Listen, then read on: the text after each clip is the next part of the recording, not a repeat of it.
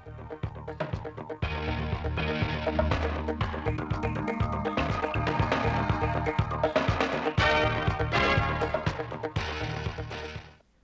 kính chào quý vị và các bạn đến với chương trình thời sự phát thanh trực tiếp 17 giờ thứ hai ngày 29 tháng 5 năm 2023 của Đài Phát thanh và Truyền hình Thanh Hóa. Chương trình hôm nay có những nội dung chính sau: Hiệu quả từ nguồn vốn vay chương trình nhà ở xã hội của Ngân hàng Chính sách Xã hội, doanh nghiệp chia sẻ khó khăn với ngành điện. Phần tin quốc tế, ông Erdogan giành chiến thắng nhiệm kỳ tổng thống thứ ba của Thổ Nhĩ Kỳ. Tổng thư ký NATO kêu gọi Kosovo giảm căng thẳng với Serbia. Sau đây là nội dung chương trình.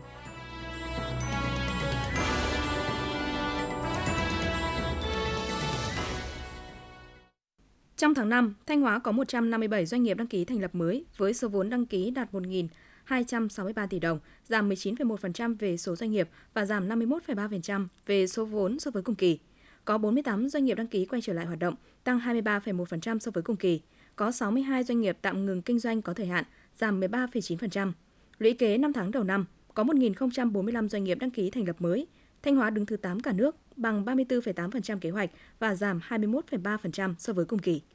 Cũng trong tháng 5, Thanh Hóa có thêm 5 dự án, trong đó có một dự án FDI được chấp thuận chủ trương đầu tư với tổng vốn đăng ký 146 tỷ đồng và 1,4 triệu đô la Mỹ. Lũy kế 5 tháng đầu năm có 25 dự án, trong đó có 5 dự án FDI được chấp thuận chủ trương đầu tư với tổng vốn đăng ký 8.799 tỷ đồng và 42,8 triệu đô la Mỹ. Điều chỉnh tăng vốn 3 dự án đầu tư trực tiếp nước ngoài với tổng vốn 43,4 triệu đô la Mỹ. Lãnh đạo tỉnh đã đi kiểm tra các công trình phòng chống bão lụt trên địa bàn tỉnh, kiểm tra tiến độ triển khai thực hiện dự án nhà máy xử lý rác thải sinh hoạt tại xã Đông Nam huyện Đông Sơn, tổ chức hội nghị tháo gỡ khó khăn cho dự án khu nghỉ dưỡng thiên đường biển Trang Sơn, huyện Quảng Sương. Về giải ngân kế hoạch vốn đầu tư công năm 2023 được tập trung chỉ đạo quyết liệt, giá trị giải ngân tính đến ngày 19 tháng 5 năm 2023 đạt 3.450 tỷ đồng, bằng 28% kế hoạch vốn chi tiết được giao. Tỉnh Thanh Hóa đã phối hợp với Bộ Giao thông Vận tải tổ chức hành thành và thông xe dự án xây dựng công trình đường bộ cao tốc Bắc Nam phía Đông, đoạn Mai Sơn quốc lộ 15. Để tháo gỡ, thúc đẩy giải ngân vốn đầu tư công năm 2023 của tỉnh, lãnh đạo Ủy ban nhân dân tỉnh, tổ trưởng các tổ công tác theo quyết định số 1128 ngày 6 tháng 4 năm 2023 của Chủ tịch Ủy ban nhân dân tỉnh đã tổ chức các đoàn công tác đi kiểm tra tình hình thực hiện và giải ngân kế hoạch vốn đầu tư công các chương trình mục tiêu quốc gia và chương trình phục hồi và phát triển kinh tế xã hội năm 2023 của tỉnh tại các địa phương đơn vị. Thưa quý vị và các bạn, chuyển đổi số là xu hướng tất yếu mà các doanh nghiệp cần bắt nhịp để hội nhập và phát triển.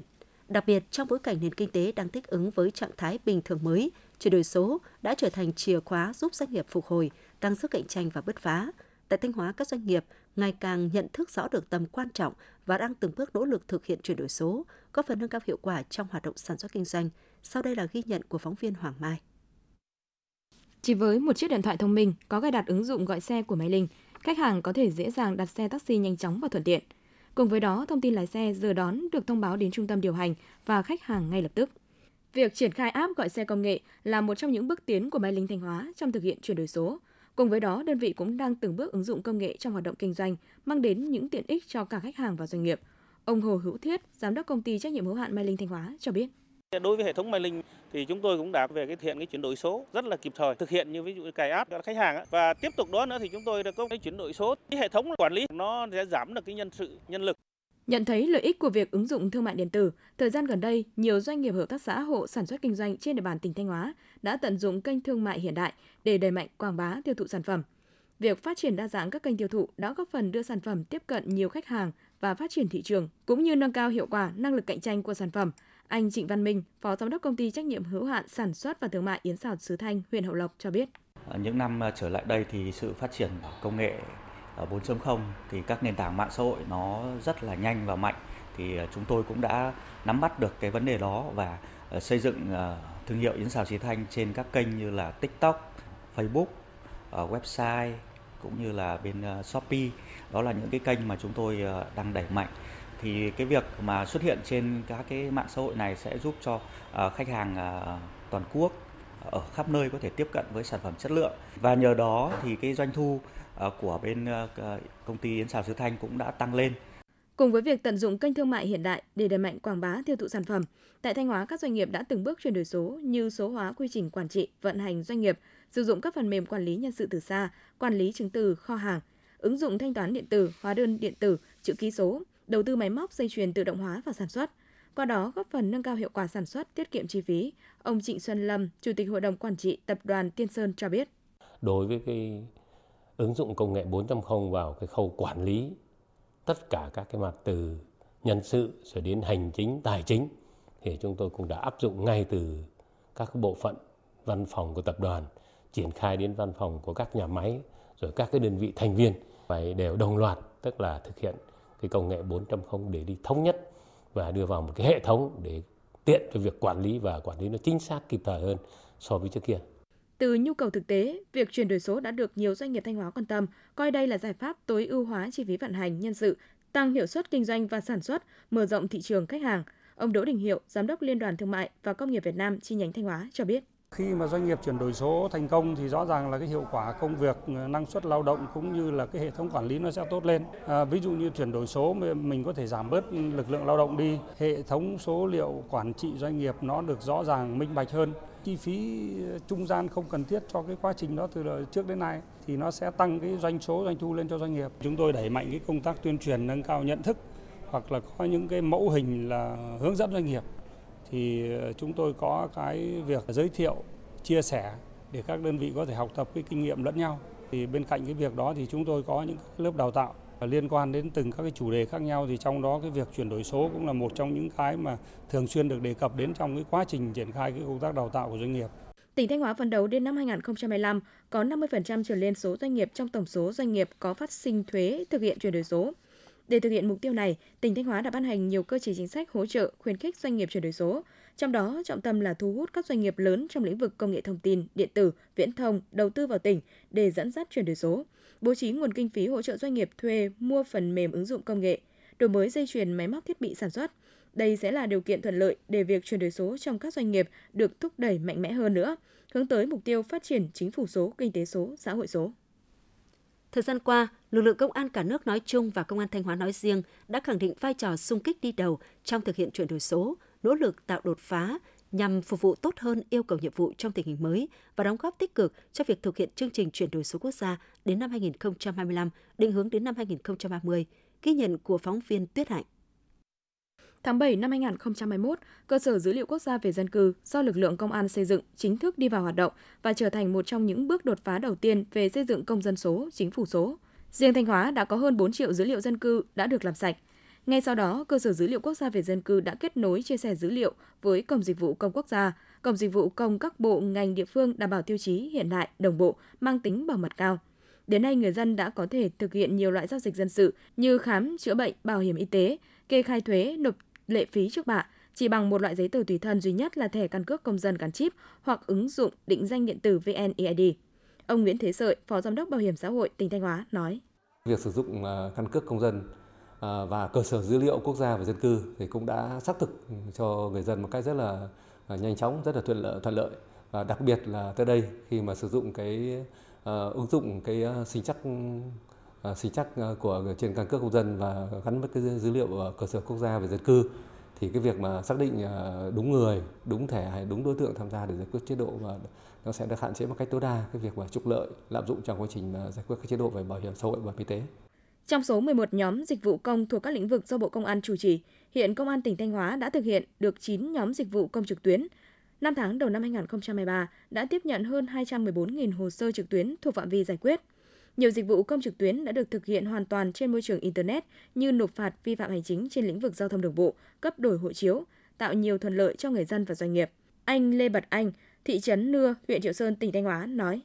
Bản thân tôi thấy cái việc kê khai online trên các cái thiết bị ờ, di động thì rất là thuận tiện và nhanh, nó đỡ đi rất nhiều cái công đoạn cho người dân đến đây làm thủ tục. Thứ hai nữa là cũng tiết kiệm ờ, một phần nào đấy cái, cái giấy tờ bút sách cho cho các cái cơ quan ờ, của công an. Thượng tá Lê Vinh Tiến, Phó trưởng phòng tham mưu Công an tỉnh Thanh Hóa cho biết. Để đẩy mạnh quá trình chuyển đổi số trong lực lượng công an, lực lượng công an Thanh Hóa Ờ, trong thời gian tới đang tập trung một số những giải pháp cụ thể như sau. Ờ, một là chúng tôi sẽ huy động cái tối đa lực lượng công an ba cấp để tập trung duy trì và bổ sung đảm bảo cái thu thập cái cơ sở dữ liệu quốc gia về dân cư đảm bảo cái đúng đủ sạch sống. À, hai là À, chúng tôi sẽ phối hợp với các sở ban ngành đoàn thể cấp tỉnh giả soát làm sạch cái dữ liệu chuyên ngành nhằm kết nối chia sẻ phục vụ cho quá trình xây dựng chính phủ số và kinh phát triển kinh tế số và xã hội số. Hiện nay, Công an Thanh Hóa đang tích cực phối hợp với các ban ngành đoàn thể nhằm đẩy nhanh tiến độ cấp và kích hoạt mã định danh điện tử cho công dân. Phấn đấu đến tháng 7 năm 2023 sẽ kích hoạt thành công 1,4 triệu tài khoản, đạt 100% số tài khoản đã được hướng dẫn kích hoạt. Bên cạnh đó, lực lượng Công an Thanh Hóa cũng tập trung nghiên cứu, ứng dụng hiệu quả phần mềm chuyên ngành đáp ứng yêu cầu quản trị xã hội thông minh theo chức năng quản lý nhà nước về an ninh quốc gia, trật tự an toàn xã hội.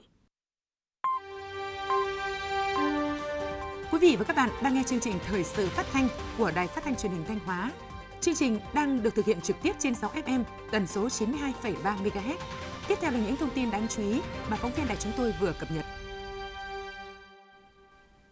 Thưa quý vị và các bạn, tại chỉ thị về tăng cường chỉ đạo, phối hợp tổ chức kỳ thi tốt nghiệp trung học phổ thông và tuyển sinh đại học, giáo dục nghề nghiệp năm 2023, Thủ tướng Chính phủ yêu cầu Bộ Giáo dục và Đào tạo ban hành đầy đủ kịp thời các văn bản chỉ đạo hướng dẫn, kế hoạch tổ chức kỳ thi và tuyển sinh đại học cao đẳng ngành giáo dục mầm non, đảm bảo đề thi tuyệt đối an toàn chính xác, đáp ứng yêu cầu của kỳ thi và tuyển sinh. Bộ cũng cần chủ động phối hợp với các bộ ngành địa phương trong việc tổ chức kỳ thi và xử lý kịp thời những vấn đề phát sinh, đẩy mạnh ứng dụng công nghệ thông tin phục vụ tổ chức kỳ thi đảm bảo đúng quy định, đồng thời tăng cường phòng chống hiệu quả việc sử dụng công nghệ cao để gian lận trong kỳ thi.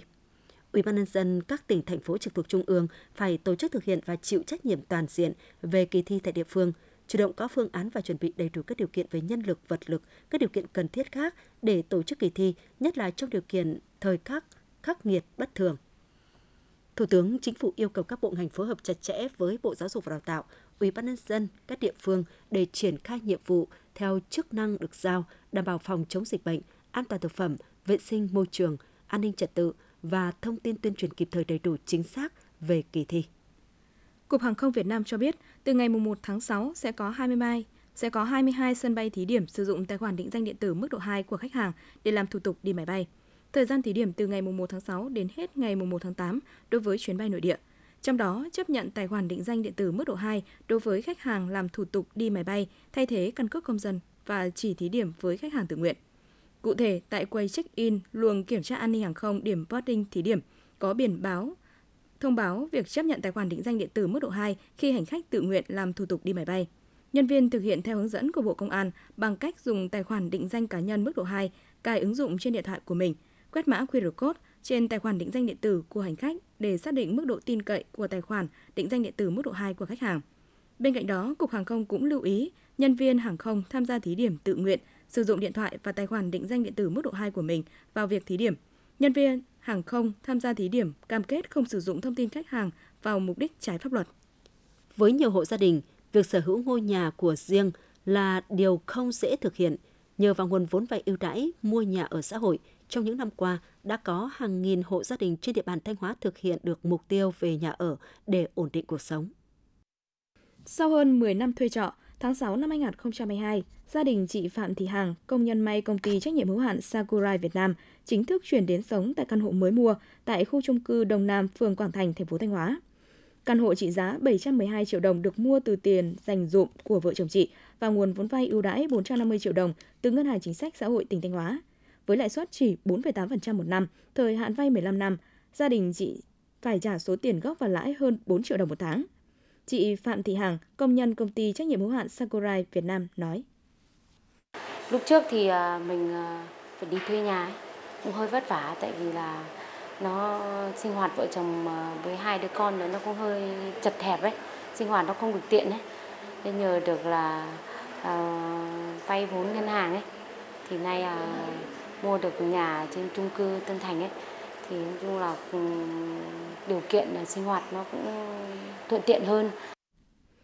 Trong những năm qua, Ngân hàng Chính sách Xã hội tỉnh Thanh Hóa đã phối hợp với chính quyền các địa phương và các ngành chức năng hỗ trợ cho hàng ngàn người lao động thu nhập thấp và các đối tượng chính sách mua nhà ở xã hội, xây dựng mới hoặc cải tạo, sửa chữa nhà ở. Tính đến ngày 20 tháng 5 năm 2023, toàn tỉnh có 1.308 hộ gia đình được tiếp cận chính sách cho vay nhà ở xã hội với số tiền 459 tỷ đồng. Ông Lê Thanh Sơn, Giám đốc Ngân hàng Chính sách Xã hội, huyện Hoàng Hóa, tỉnh Thanh Hóa, chia sẻ. Chúng tôi phối hợp với 109 tổ chức hội nhận ủy thác trên địa bàn huyện cùng với 343 à, tổ thị 14 trên địa bàn 240 thôn à, xóm trên địa bàn huyện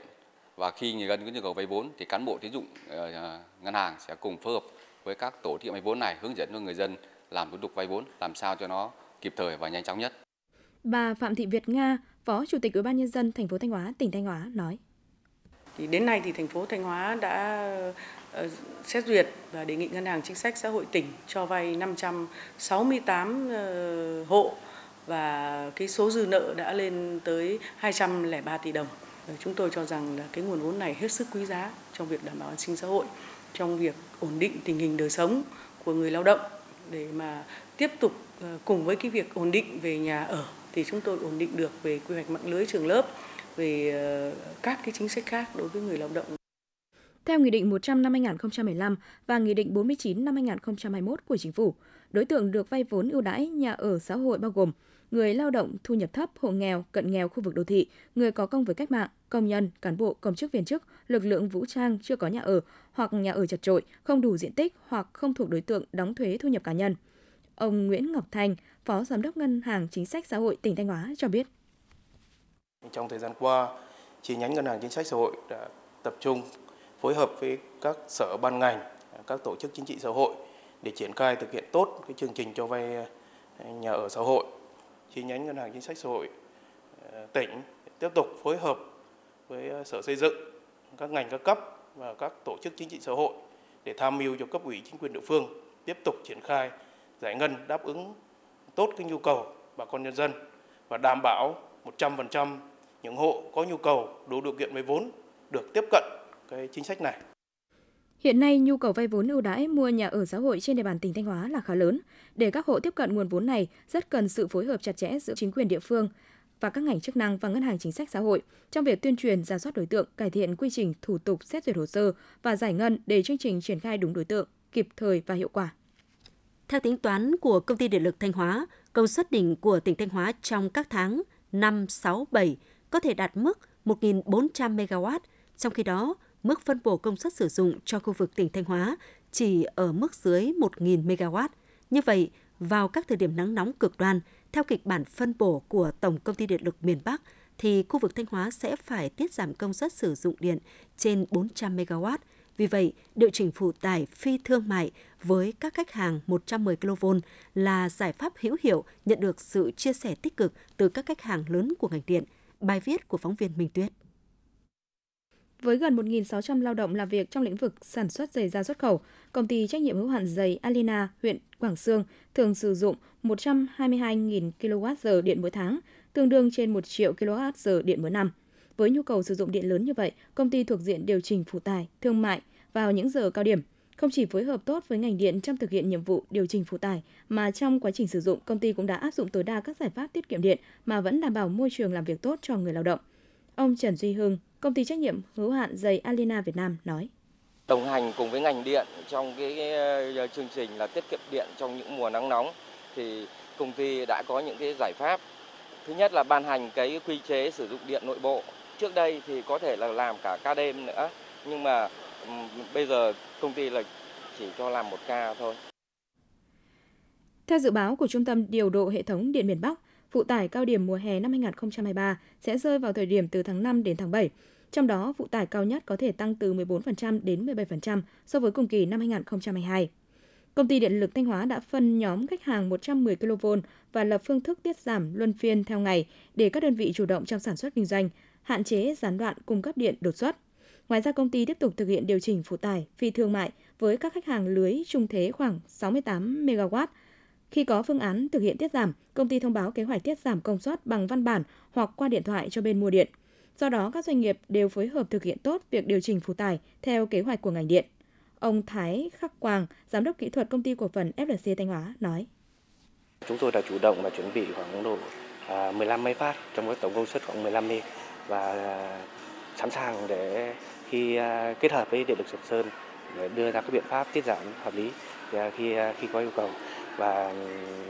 tất cả các hệ thống đèn chiếu sáng, đèn trang trí của quần thể được tiết giảm 50% và các thiết bị tiêu thụ năng lượng lớn như điều hòa thì chúng tôi đều khuyến nghị và thông báo đến khách hàng là sử dụng điều hòa tiết kiệm đặc biệt là chế đắp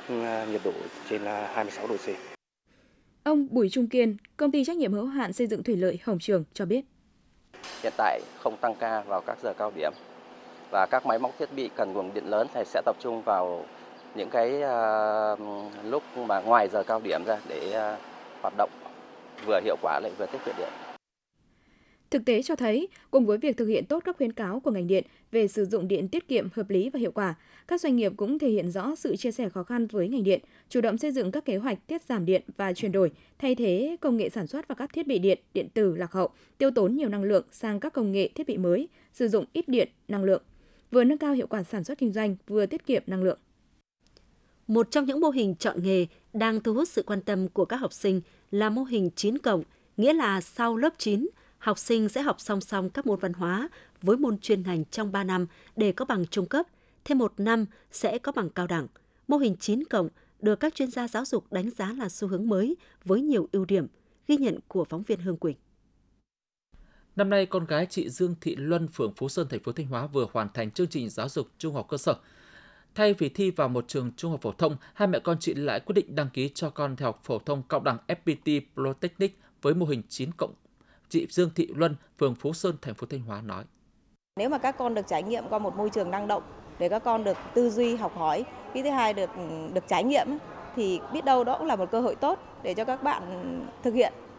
Cái hai nữa là mong muốn của cháu cũng cũng được bước vào chân vào môi trường FPT. Không còn định kiến trường nghề chỉ dành cho những học sinh có học lực chưa tốt, học cộng đẳng ngay sau khi trung học cơ sở đang là một lựa chọn cho những bạn trẻ sớm xác định được công việc mình thích và phù hợp với bản thân – Em Dương Thị Hà Linh, thành phố Sầm Sơn, tỉnh Thanh Hóa nói. Em vừa mới tốt nghiệp xong cấp 2 trường trung học cơ sở Trung Sơn. Kết quả em được học sinh giỏi, em có thể thi vào trường công lập.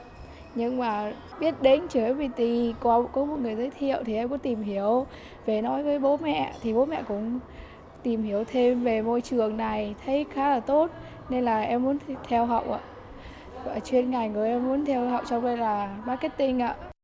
Tại tỉnh Thanh Hóa, đây là năm đầu tiên phổ thông cao đẳng FPT Polytechnic triển khai tuyển sinh 19 cộng. Đáng chú ý, theo quy chế tuyển sinh mới của trường đại học FPT, sẽ có 40% sinh viên tốt nghiệp trình độ cao đẳng ở các trường phổ thông cao đẳng FPT Polytechnic được xét tuyển thẳng vào chương trình đào chính quy trong nước, tạo thêm cơ hội cho những học viên có nhu cầu đào tạo ở các bậc cao hơn. Ông Bùi Quang Hùng, giám đốc phổ thông cao đẳng FPT Polytechnic nói: Mong muốn từ phía tập đoàn FPT thì cái hệ thống giáo dục của FPT sẽ đầu tư vào hệ thống từ phổ thông cho đến cao đẳng tại à, các cái địa địa phương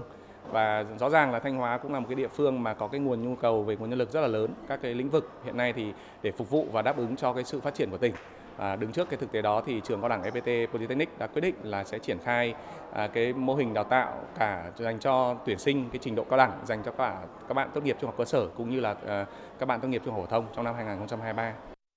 Xu hướng học tập hiện nay đã có nhiều thay đổi, học sinh có rất nhiều sự lựa chọn để phát triển bản thân. Ở Thanh Hóa, trung bình mỗi năm có từ 20 đến 25% học sinh sau khi hoàn thành bậc trung học cơ sở lựa chọn học nghề thay vì tiếp tục học trung học phổ thông. Rút ngắn thời gian đào tạo, giúp học viên đi con đường ngắn hơn đến việc làm là ưu điểm lớn nhất của mô hình 9 cộng.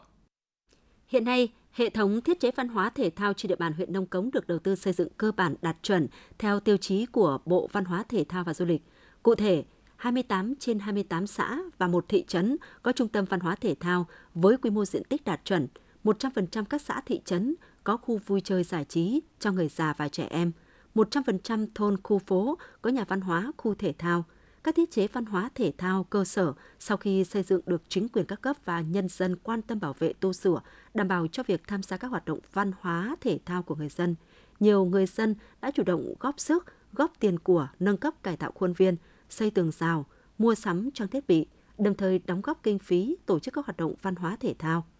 Cùng với hoàn thiện hệ thống thiết chế văn hóa thể thao, huyện đã đẩy mạnh tuyên truyền, vận động nhân dân tích cực tham gia các hoạt động văn hóa, văn nghệ, thể dục thể thao, chỉ đạo các xã thị trấn thành lập các đội câu lạc bộ văn nghệ thể thao. Trung bình mỗi thôn có từ 1 đến 3 đội văn nghệ thể dục thể thao. Đồng thời, huyện đã khuyến khích các địa phương tổ chức nhiều chương trình văn nghệ thể dục thể thao. Hàng năm, nhân các sự kiện chính trị, ngày lễ Tết, các thôn, xã, thị trấn đều tổ chức các hoạt động giao lưu văn hóa, văn nghệ, thể dục thể thao. Nhờ đó, các thiết chế văn hóa thể thao cơ sở được hoàn thiện, giữ gìn và phát huy hiệu quả công năng sử dụng.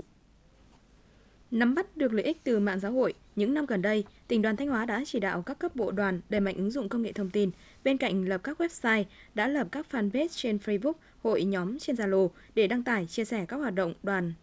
hội, đội và các thông tin về tình hình kinh tế xã hội, các sự kiện chính trị trong và ngoài tỉnh đến các cấp bộ đoàn và đoàn viên thanh niên một cách sâu rộng.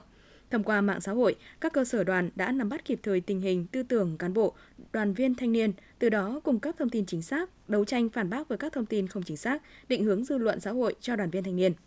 Hiện nay toàn tỉnh có 35 trên 35 đơn vị đoàn cấp huyện và đoàn trực thuộc có website và fanpage riêng. Riêng năm 2022, các kênh thông tin tuyên truyền của đoàn như website tuổi trẻ thanh hóa.vn, Zalo fanpage đã kịp thời đăng tải chia sẻ hơn 150.000 tin bài phản ánh hoạt động đoàn hội đội và các chủ trương chính sách pháp luật của Đảng, Nhà nước, các sự kiện chính trị quan trọng trong và ngoài tỉnh tới đoàn viên thanh niên. Thị xã Nghi Sơn có 16.500 ha rừng và đất lâm nghiệp. Rừng thị xã Nghi Sơn được xác định là vùng trọng điểm dễ cháy trong mùa nắng nóng, trong đó có hơn 3.220 ha rừng có nguy cơ cháy cao. Đặc biệt, diện tích rừng thông thảm thực bì dày, lượng nước trong lá thông ít, thân cây lại có dầu kết hợp với ràng ràng, sim mua, lau lách đang tiềm ẩn nguy cơ cháy rừng rất cao trong những ngày nhiệt độ tăng cao.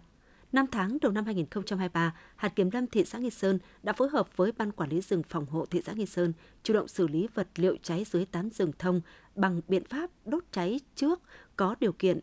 được năm 85 ha, xây dựng mới được 3,44 km đường băng cản lửa kết hợp với đường tuần tra phòng cháy chữa cháy rừng, tu sửa gần 20 km đường băng cản lửa xây dựng từ các năm trước đây, xử lý thực bì diện tích rừng có nguy cơ cháy cao. Ngoài lực lượng nòng cốt và các phương tiện phục vụ bảo vệ rừng, phòng cháy chữa cháy rừng ở cấp huyện, cấp xã và các chủ rừng có 91 tổ đội với 1.125 người tham gia phòng cháy chữa cháy rừng. Kết quả nổi bật 5 tháng đầu năm 2023, toàn bộ diện tích rừng trên địa bàn thị xã không xảy ra cháy rừng, an ninh rừng được giữ vững ổn định. Mặc dù các cơ quan chức năng liên tục cảnh báo về rủi ro khi người dân không có nhiều hiểu biết về kinh doanh tài chính, nhưng vẫn hùn vốn đầu tư. Song một bộ phận người dân vẫn thiếu cảnh giác, đặt niềm tin không đúng chỗ để rồi mất tiền, mất tài sản. Ghi nhận sự việc mới xảy ra tại địa bàn phường Long Anh, thành phố Thanh Hóa. Mới đây tại phường Long Anh, thành phố Thanh Hóa xảy ra vụ việc 6 cá nhân đã góp vốn cho một người họ hàng để buôn bán đồ nội thất ô tô từ Nhật về Việt Nam, dù không biết đầu tư vào công ty nào, buôn bán cụ thể ra sao. Song chỉ được một thời gian ngắn, người đứng ra huy động vốn tuyên bố bị lừa trắng tay. 6 người góp vốn hàng có nguy cơ mất trắng số tiền đã góp lên đến 26 tỷ đồng. Điều đáng nói trong vụ việc này, những người tham gia góp vốn khi giao dịch không hề yêu cầu bên nhận góp vốn, ghi biên nhận hay bất kỳ giấy tờ gì chứng minh hai bên có giao dịch hay giao nhận tiền cho nhau. Do vậy, việc làm sáng tỏ vụ việc bảo vệ quyền lợi chính đáng cho những người góp vốn là vô cùng khó khăn. Đây là bài học đắt giá cho những người vì nhẹ dạ, cả tin và lời cảnh báo cho người đang và sẽ tham gia vào hình thức góp vốn kinh doanh đầy rủi ro này. Sáng nay, 29 tháng 5, Hội Liên hiệp Phụ nữ tỉnh tổ chức hội nghị triển khai xây dựng mô hình gia đình năm có ba sạch và hội thảo tập huấn các tiêu chí xây dựng mô hình gắn với xây dựng nông thôn mới nâng cao, nông thôn mới kiểu mẫu, thực hiện chương trình mục tiêu quốc gia xây dựng nông thôn mới trên địa bàn tỉnh Thanh Hóa giai đoạn 2021-2025 và nghị quyết Đại hội đại biểu phụ nữ các cấp, Hội Liên hiệp Phụ nữ tỉnh Thanh Hóa đã chỉ đạo Hội Liên hiệp Phụ nữ 4 huyện, mỗi huyện chọn một xã gồm Tiên Trang huyện Quảng Sương, Hoa Lộc huyện Hậu Lộc, Nông Trường huyện Triệu Sơn và Thiệu Nguyên huyện Thiệu Hóa, mỗi xã 10 hộ tham gia xây dựng mô hình điểm gia đình năm có ba sạch. Đây là những xã đang phấn đấu đạt chuẩn nông thôn mới nâng cao kiểu mẫu giai đoạn 2021-2025. Mô hình gồm 5 tiêu chí có